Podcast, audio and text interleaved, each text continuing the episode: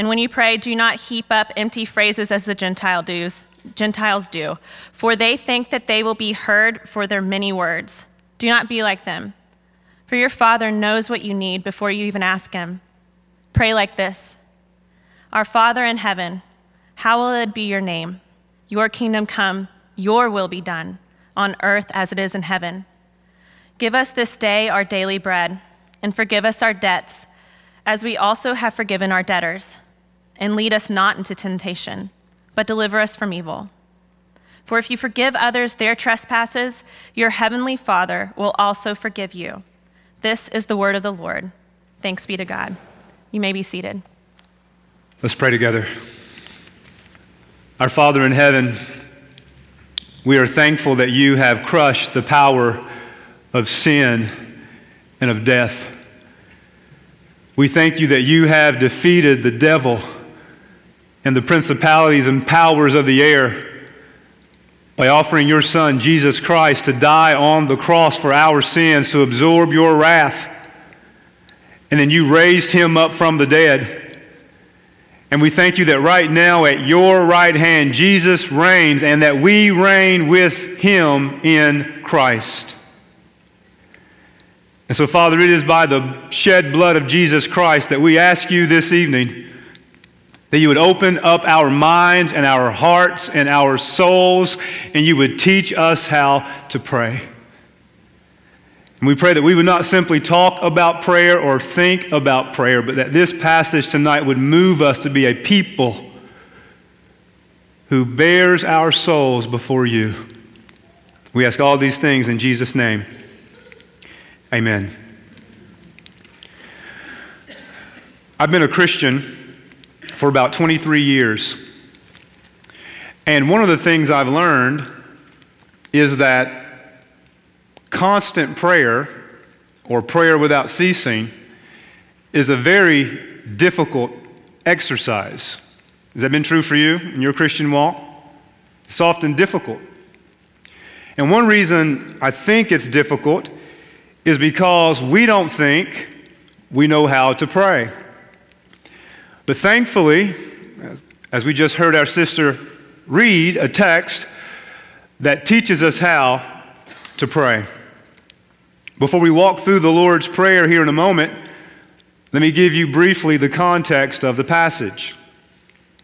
In Matthew chapter 6, verses 1 and following, Jesus instructs us, his disciples, how to live as righteous citizens of the kingdom of God in a way that surpasses the righteousness of the scribes and the Pharisees.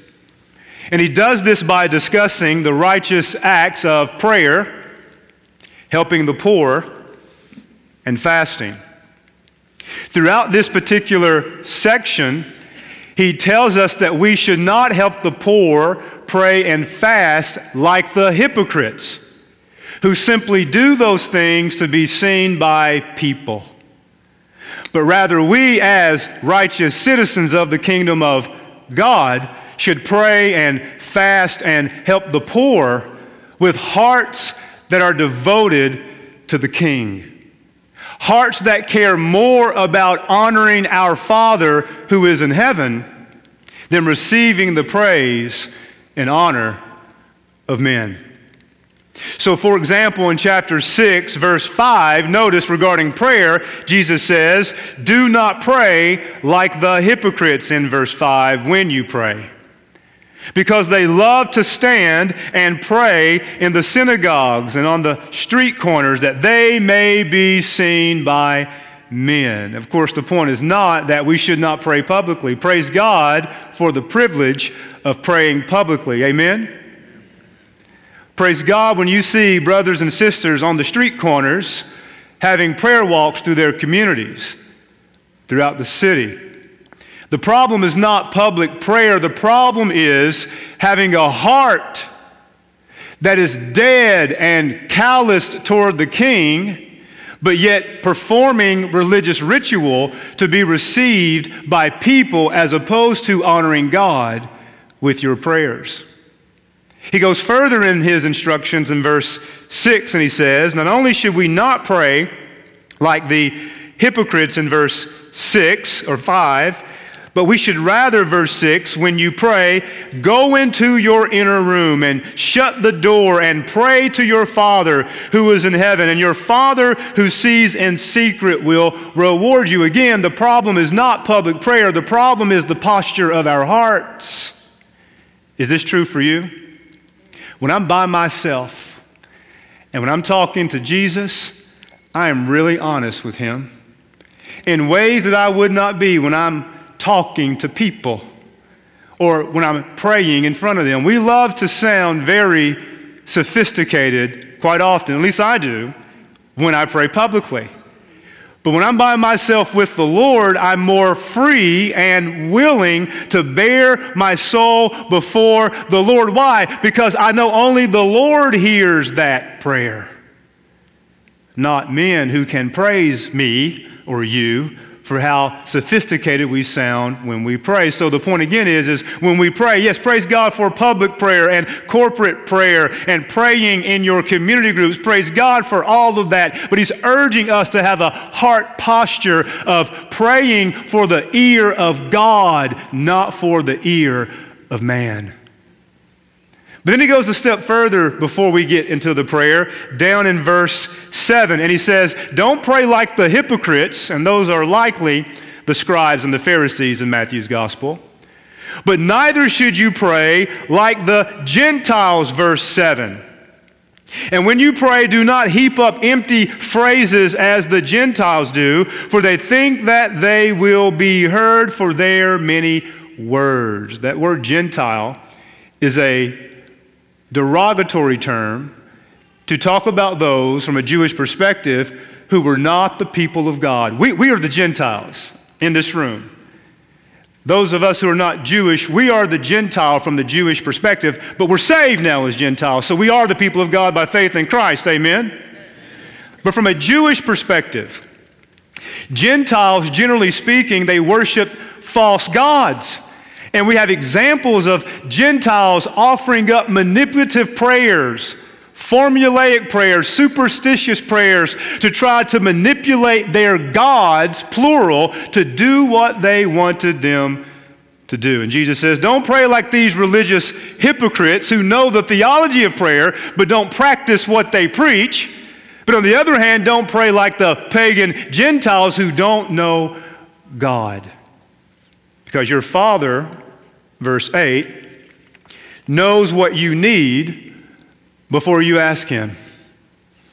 As a result of that, then Jesus moves into verses 9 through 13, and He gives us a model prayer. Let me say another word here practically before we dive into the passage more carefully. It is helpful and good to read books about prayer. That's a good thing. But I would argue the most important book you should read about prayer is the Bible. And the most important model of how to pray is Jesus. Would you agree with that? And one thing you observe about Jesus is prayer for him is not simply a moment in the morning or a moment at night. It is something he does, it seems to me at least when I read the Gospels, that is a regular rhythm of his earthly existence. Breathing for or praying for him seems to be like breathing. And what you often find Jesus doing is when he's in the most traumatic moments in his life, you find him turning to prayer. I'll give you a couple example, examples of that before we look at the Lord's Prayer. In Matthew chapter 14, or excuse me, Mark chapter 14, verses 32 through 36, Mark records these words. And they went to a place called Gethsemane. And he said to his disciples, Sit here while I pray. And he took them with him Peter and James and John, and he began to be, and listen to these words, greatly distressed and troubled because he knows he's going to die soon. And he said to them, My soul is very sorrowful, even unto death. Remain here and watch. And going a little farther, he fell on the ground and he became very, very anxious. Is that what it says? That's not what it says, all right? It says he prayed. In the traumatic moment of anticipating going to the cross. Now, feel this. The perfect Son of God, who knew no sin, is about to go to the cross and absorb the wrath of God for sinners and take upon himself the sin that we deserved. And in that moment, anticipating the cross, we find Jesus Christ praying. And here's what he prays Father, all things are possible for you. Remove this cup from me, yet not what I will, but your will be done. Another example is Luke chapter 6, verse 12. Listen to what Jesus does. Luke tells us that Jesus went out to the mountain to pray, and all night he continued in prayer to God. Did you hear that? Come on, 6 o'clock. I know you're with me. Did you hear that? Yes. He prayed all night. How many of y'all prayed all night? I didn't pray all night last night. This is the Son of God praying all night. Oh, I wish I could have heard that prayer meeting. Pleading with God, probably praying for his disciples, praying for his ministry. I'll give you another example. Matthew, or rather Hebrews chapter 5, verse 7. In the days of Jesus' flesh, Jesus offered up prayers and supplications with loud cries and tears to him who was able to save him from death. And he was heard because of his piety. We see some of these loud cries and tears in the Gospel of Matthew when Jesus dies on the cross. And before he dies, he cries out and he says, My God, my God, why have you forsaken me? There's a practical word for us. I think we might think we're way too sophisticated to pray like that to cry out before God in our pain. But Jesus not only gives us a model in terms of telling us how to pray, he shows us how to pray. So let me encourage you. In the most traumatic moments of your life, when you are anxious and fearful, yes, when you're joyful, but when you're anxious and fearful, throw yourself uh, before the mercy of God and cry out to Him for help. And Jesus teaches us how to do that. So let's walk through the prayer. This is a model prayer, I think. And Jesus tells us in verse 9, He says, Pray like this or in a similar way. It's good to repeat this prayer. If you have memorized this passage, that is great. But I think the basic point is, is that this prayer contains the kinds of things for which we should be praying and helps us see the way in which we should be praying as believers. Notice in verse 9, one thing we ought to do when we pray is acknowledge that God, verse 9, is our Father. He's the God and Father of our Lord Jesus Christ. But He's the God and Father of everyone who knows Jesus. Now, if I can be honest with you tonight, the concept of God as Father does not naturally hit with me well. Because I, maybe as some of you, I don't know my father. If I saw him on the street today, I wouldn't know who he is. I had an uncle who played the role of a father, but I don't know what it's like to have an earthly father. I don't have an example that is analogous to what Jesus is saying here. But hear this very carefully. Regardless of whether you had a great earthly father or a bad earthly father, or no father at all in your life, God is better than the worst and then the best father that you could ever have. You understand that? And for God to be father means that He is your protector, He is your provider, He is your comforter. He loves you, He will never leave you or forsake you. Now, let's just be real. Those of us who don't, know, who don't have good fathers, or who don't know our Father, that will affect the ways in which we perceive of God as Father. So, one of the things we must do on a regular basis is, is ask God to help us understand that He is a good Father. For me, that means I have to constantly ask God to help me believe that He really loves me. So, again, remember, you have a father who walks out on you, or a father that wasn't there for you. You might equate that father with God. So, one thing I need and you need to do is ask God to help us understand what it means for Him to be our father, and He loves us and will protect us. He's not only our father, verse 9, but He's also our heavenly father in verse 9. Our father who is in heaven. When you pray to God, you are praying to God who sits in heaven, ruling over everything in heaven and on the earth.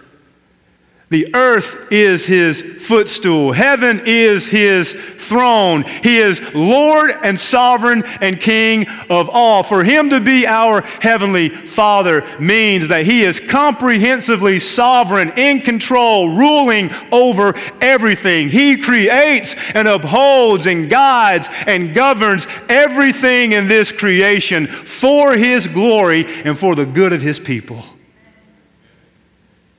He's not the kind of God who sits in heaven waiting for you to mess up. He's the God who loves you, who cares for you, and who disciplines you when necessary. But He's a God who rules for your good. He's your sovereign Father. So when you find yourselves weak or strong, remember your God who is your Father is in heaven. And you should pray to Him knowing and believing by faith that He is able, He is able to hear and answer your prayers. But notice also in verse 9, He's our heavenly Father, but notice how else Jesus says to pray that we should pray, Hallowed be your name, or Sanctified be your name which I think, think simply means this is Jesus' way of saying that when we pray to God, our Heavenly Father, we're praying to God, a God who is totally devoted to himself. Do y'all believe that tonight? Do y'all believe that tonight? That God loves his own glory.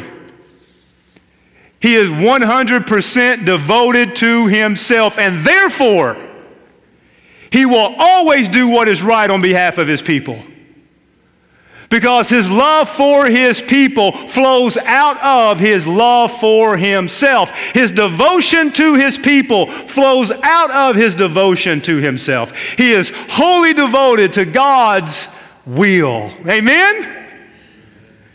He is wholly devoted, set apart above the creation, but he comes down from heaven. Yes, in the incarnation, in the second person of the Trinity, but he also hears our prayers.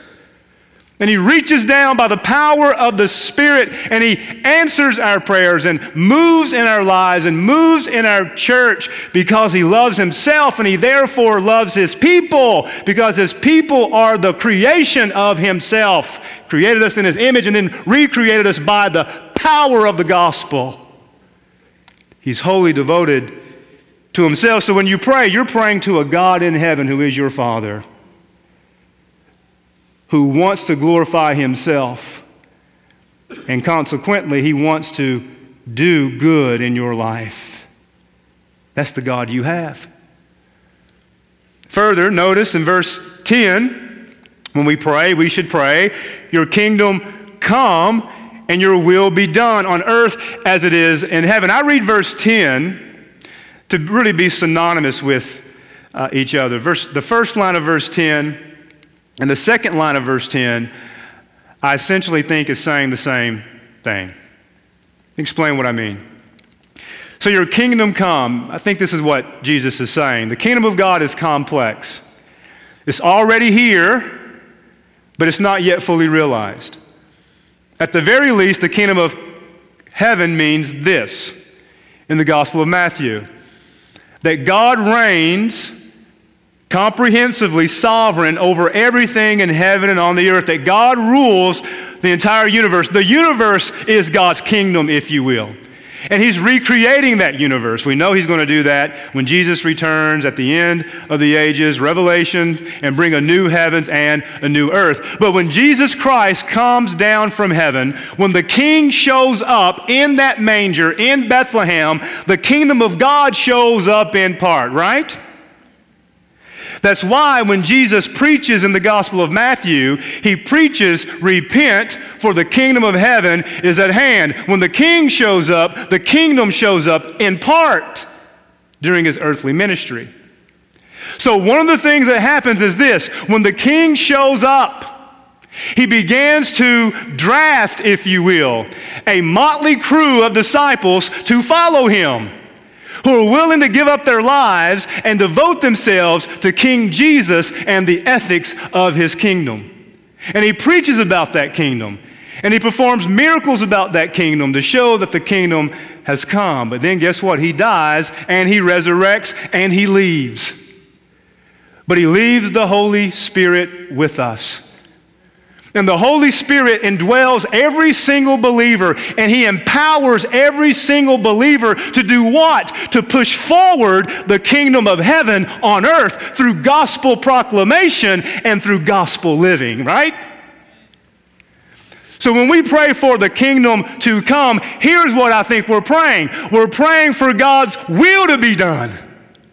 We're asking God as His people to work out His will in heaven on earth through the people of God as we preach the gospel of the kingdom and live the gospel of the kingdom. Does that make sense?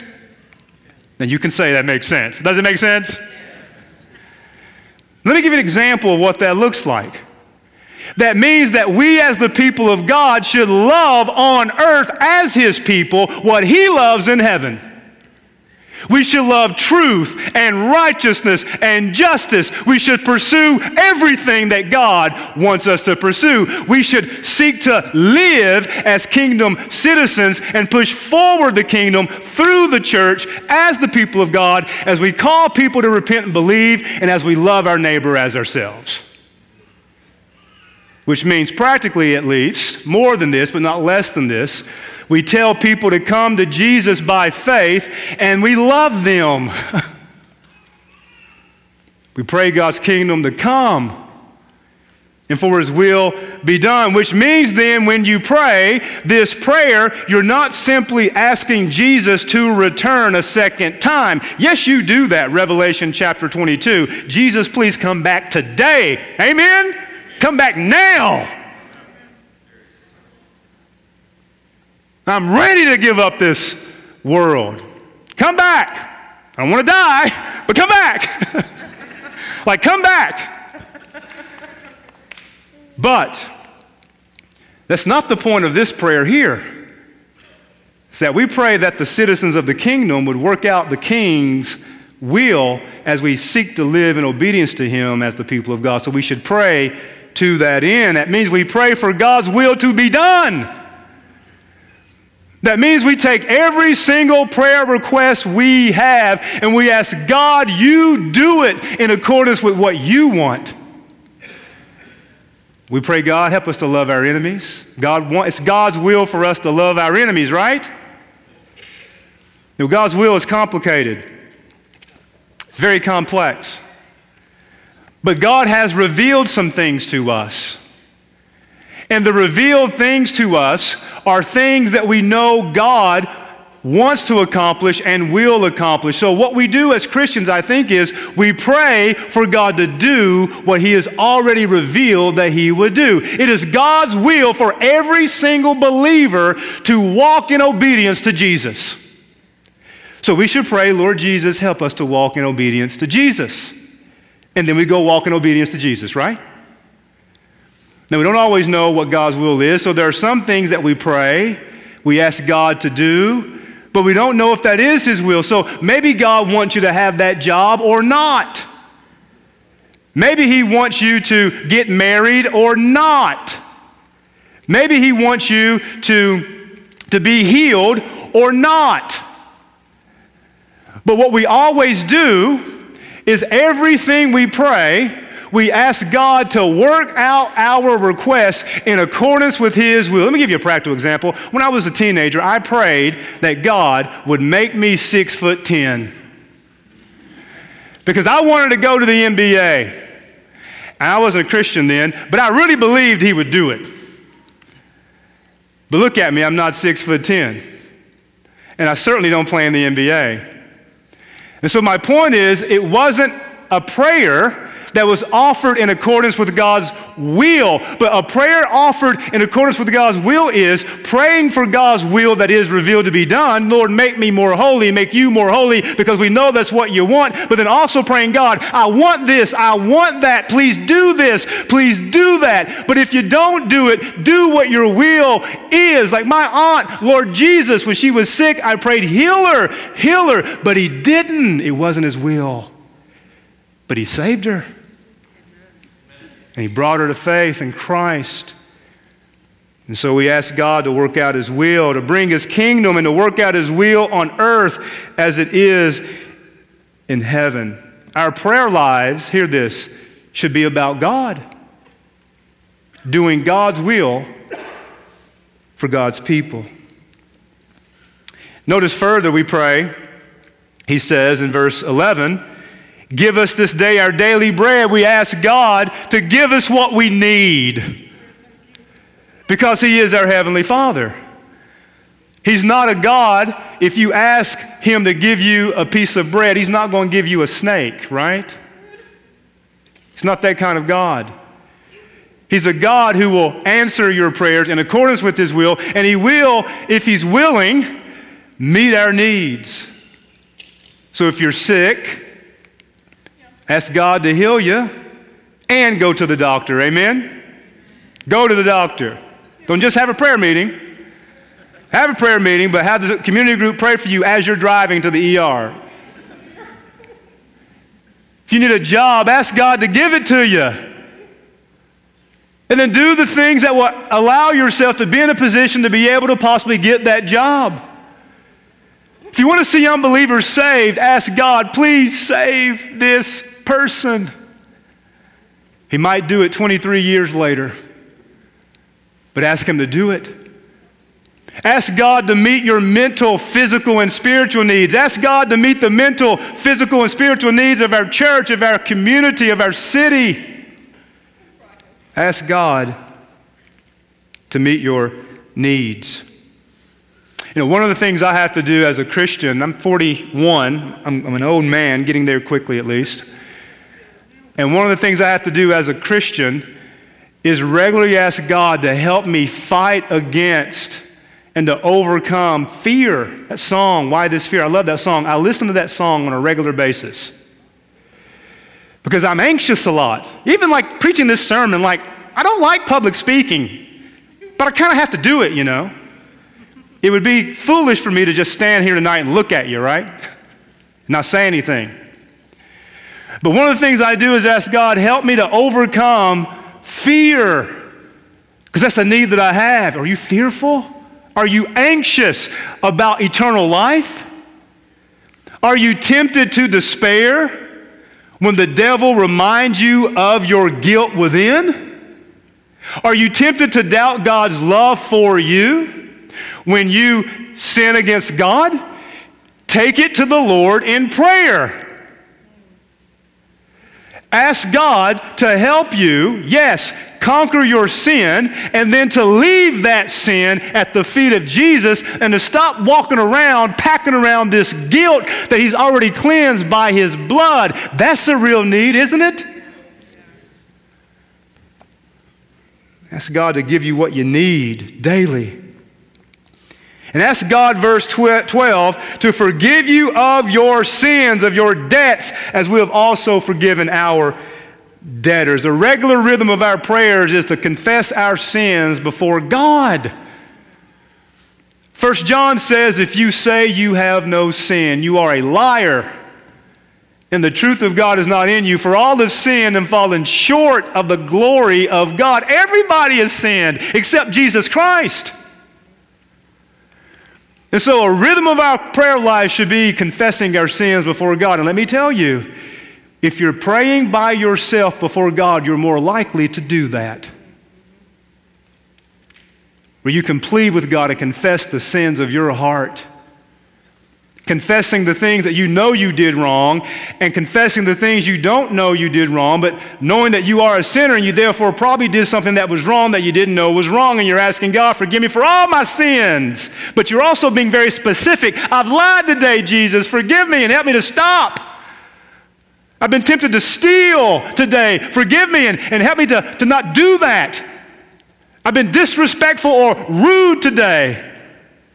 I've been using my resources in ways that don't honor you. Lord, forgive me. You, you cry out to the Lord and you confess your sins before Him, and He will forgive you because He's your Heavenly Father. Hear this if you are in Christ, there's no condemnation if you confess your sins to Jesus, right?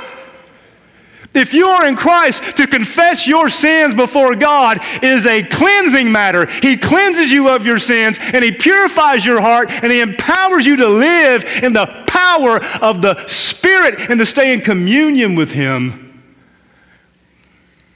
So you should confess your sins before the Lord. And let me tell you this again, I've been a Christian for 23 years. God can handle any sin that you confess. He knows you've already committed it anyway, right? So free up your soul by telling him what he already knows you have done and ask him to liberate you from that sin and to help you walk in the power of the Spirit. He also says, verse 13, lead us not into temptation, but deliver us from evil. This is a very powerful verse. This word, evil, could also be understood to refer to the evil one. It could be a reference to the devil. Now, I want y'all to hear me carefully on this. There is a real devil, all right? And he goes about to and fro on the earth seeking whom he may devour. And there are demons. We don't talk a lot about demons. But there are demons. There are principalities and powers of the air. And according to, to, Ephesians chapter 2, the devil seems to rule over the demons. And in Matthew chapter 4, the devil himself appears to Jesus and tempts him. And what does Jesus do? He knocks the devil out with the word of God. So, one of the things we need to ask God to help us with when we pray is this we need to ask God, yes, protect me from myself. But ask God to protect us from the devil and his lies. The devil is a liar, a thief, and a murderer. And he would love to destroy Sojourn Midtown and any other church that believes the gospel. He's that dragon in Revelation. It's that serpent who deceived Adam and Eve. And one of the things we got to realize as Christians, you shouldn't play around with the devil. You don't flirt with the devil.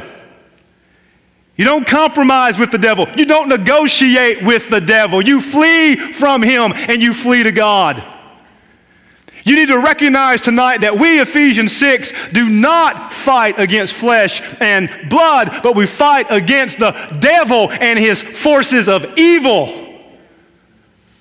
And we plead with God. We ask Him, Lord Jesus, Heavenly Father, by the power of the Spirit, help me to flee from the devil. You hit the devil with the gospel. You put on the full armor of God. You ask God to help you not give in to the temptations of the devil. You ask Him to help you to walk in the Spirit.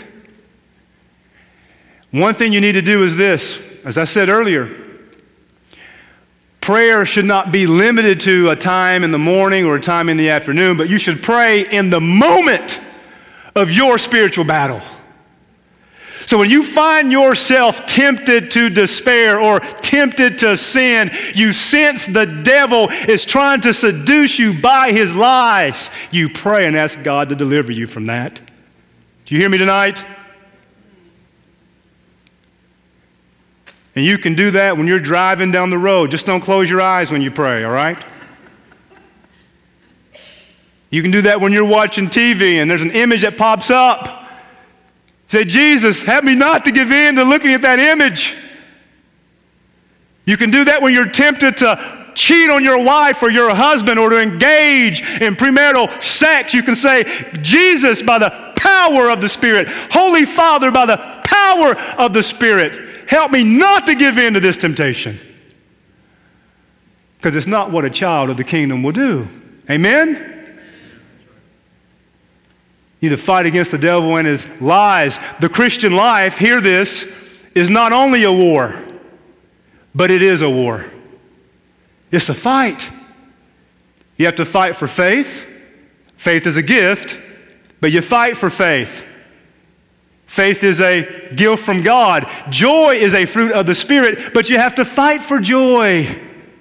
Because the devil wants to strip you of it. Now, here's good news the good news is the devil has already been defeated. You have victory in the cross and the resurrection. You have victory in the power of the Spirit. But you must take up the armor of God and actively go after the devil and fight against him by making it a regular rhythm of your life to ask God in heaven to help you by the power of the Spirit in the name of Jesus to protect you from the devil.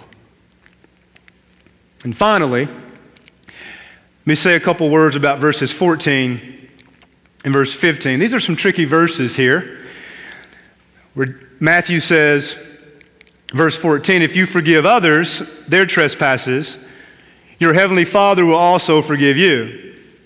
But if you do not forgive others their trespasses, neither will you, your Father forgive your trespasses. These are two tricky verses.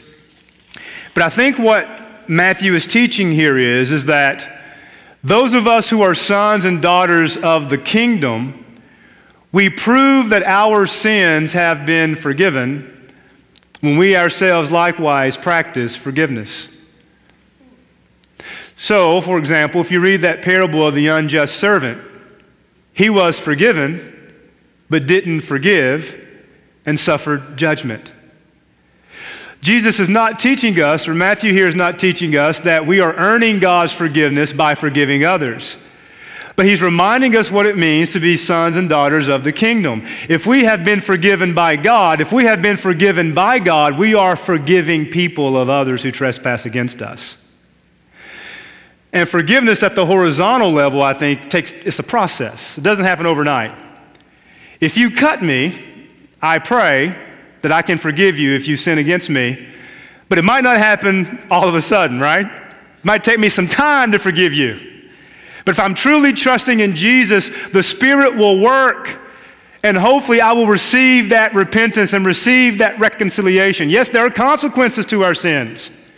It doesn't mean that the relationship will always be the same when we transgress against each other. And it doesn't mean that we should ever put ourselves in a harmful situation just because we forgive people. You can forgive and pursue justice. Amen?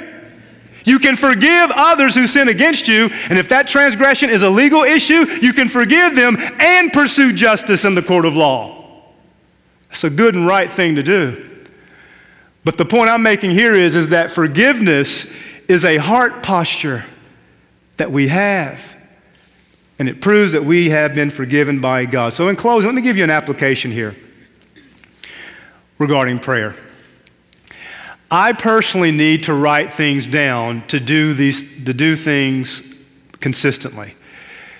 If I go to the grocery store, there's no hope for me without a grocery list. And even when a grocery list, there's not much hope for me.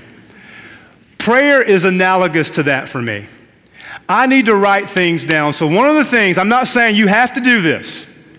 I'm not saying you have to keep a prayer journal. I'm not saying this is what Jesus says you to do. But I'm saying this is what helps me start the process of thinking about prayer being a regular rhythm of my life.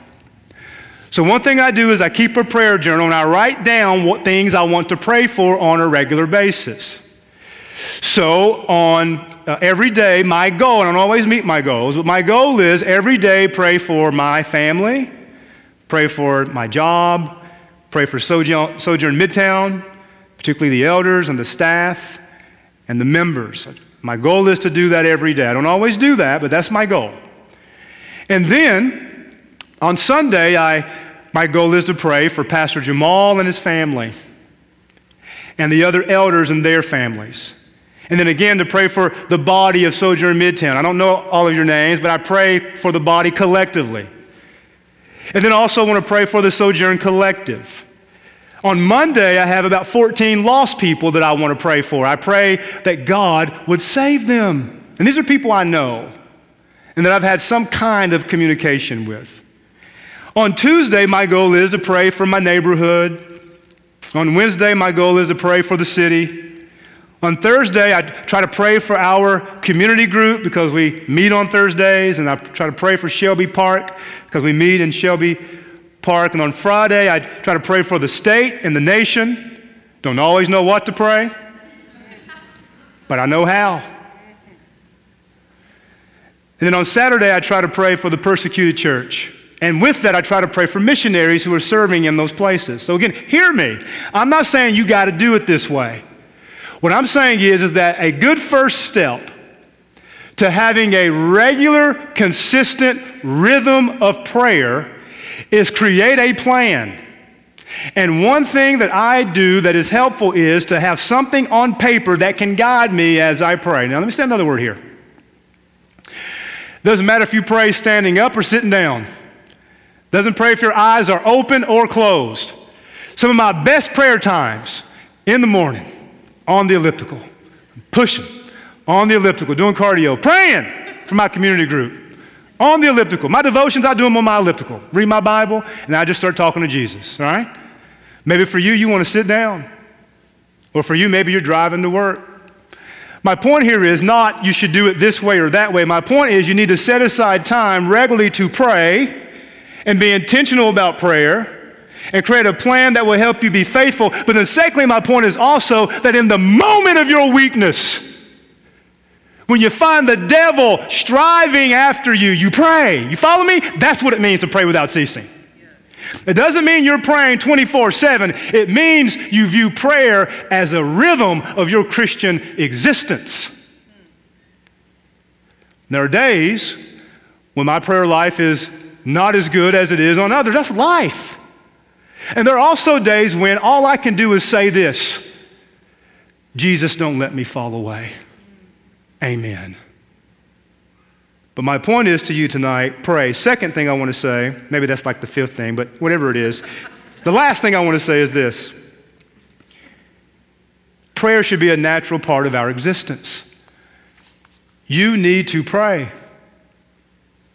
Just like you need to talk to people in order to have a relationship with them, you need to pray to your God in order to have a relationship with Him that is flourishing. So, brothers and sisters, I encourage you tonight may we obey our Lord Jesus Christ and may we pray just as He taught us. Amen. Let's pray. Our Father in heaven, we're thankful for your grace and we're thankful for the power of the gospel. And we pray, oh God, that you, by your grace, would teach us how to pray. And now help us, Lord, to pray. May we be a people who cast every care before you because you care for us. And we pray, Lord, that a sermon like this would not condemn, but would encourage, would encourage us to pray and to know that the sovereign King of the universe is our Father and his Son is our Lord and is our Christ, and the Holy Spirit lives in us. So, Father, teach us and help us to pray without ceasing. We ask all these things in Jesus' name. Amen. On the night that Jesus Christ was betrayed, he shared a meal with his disciples called the Lord's Supper.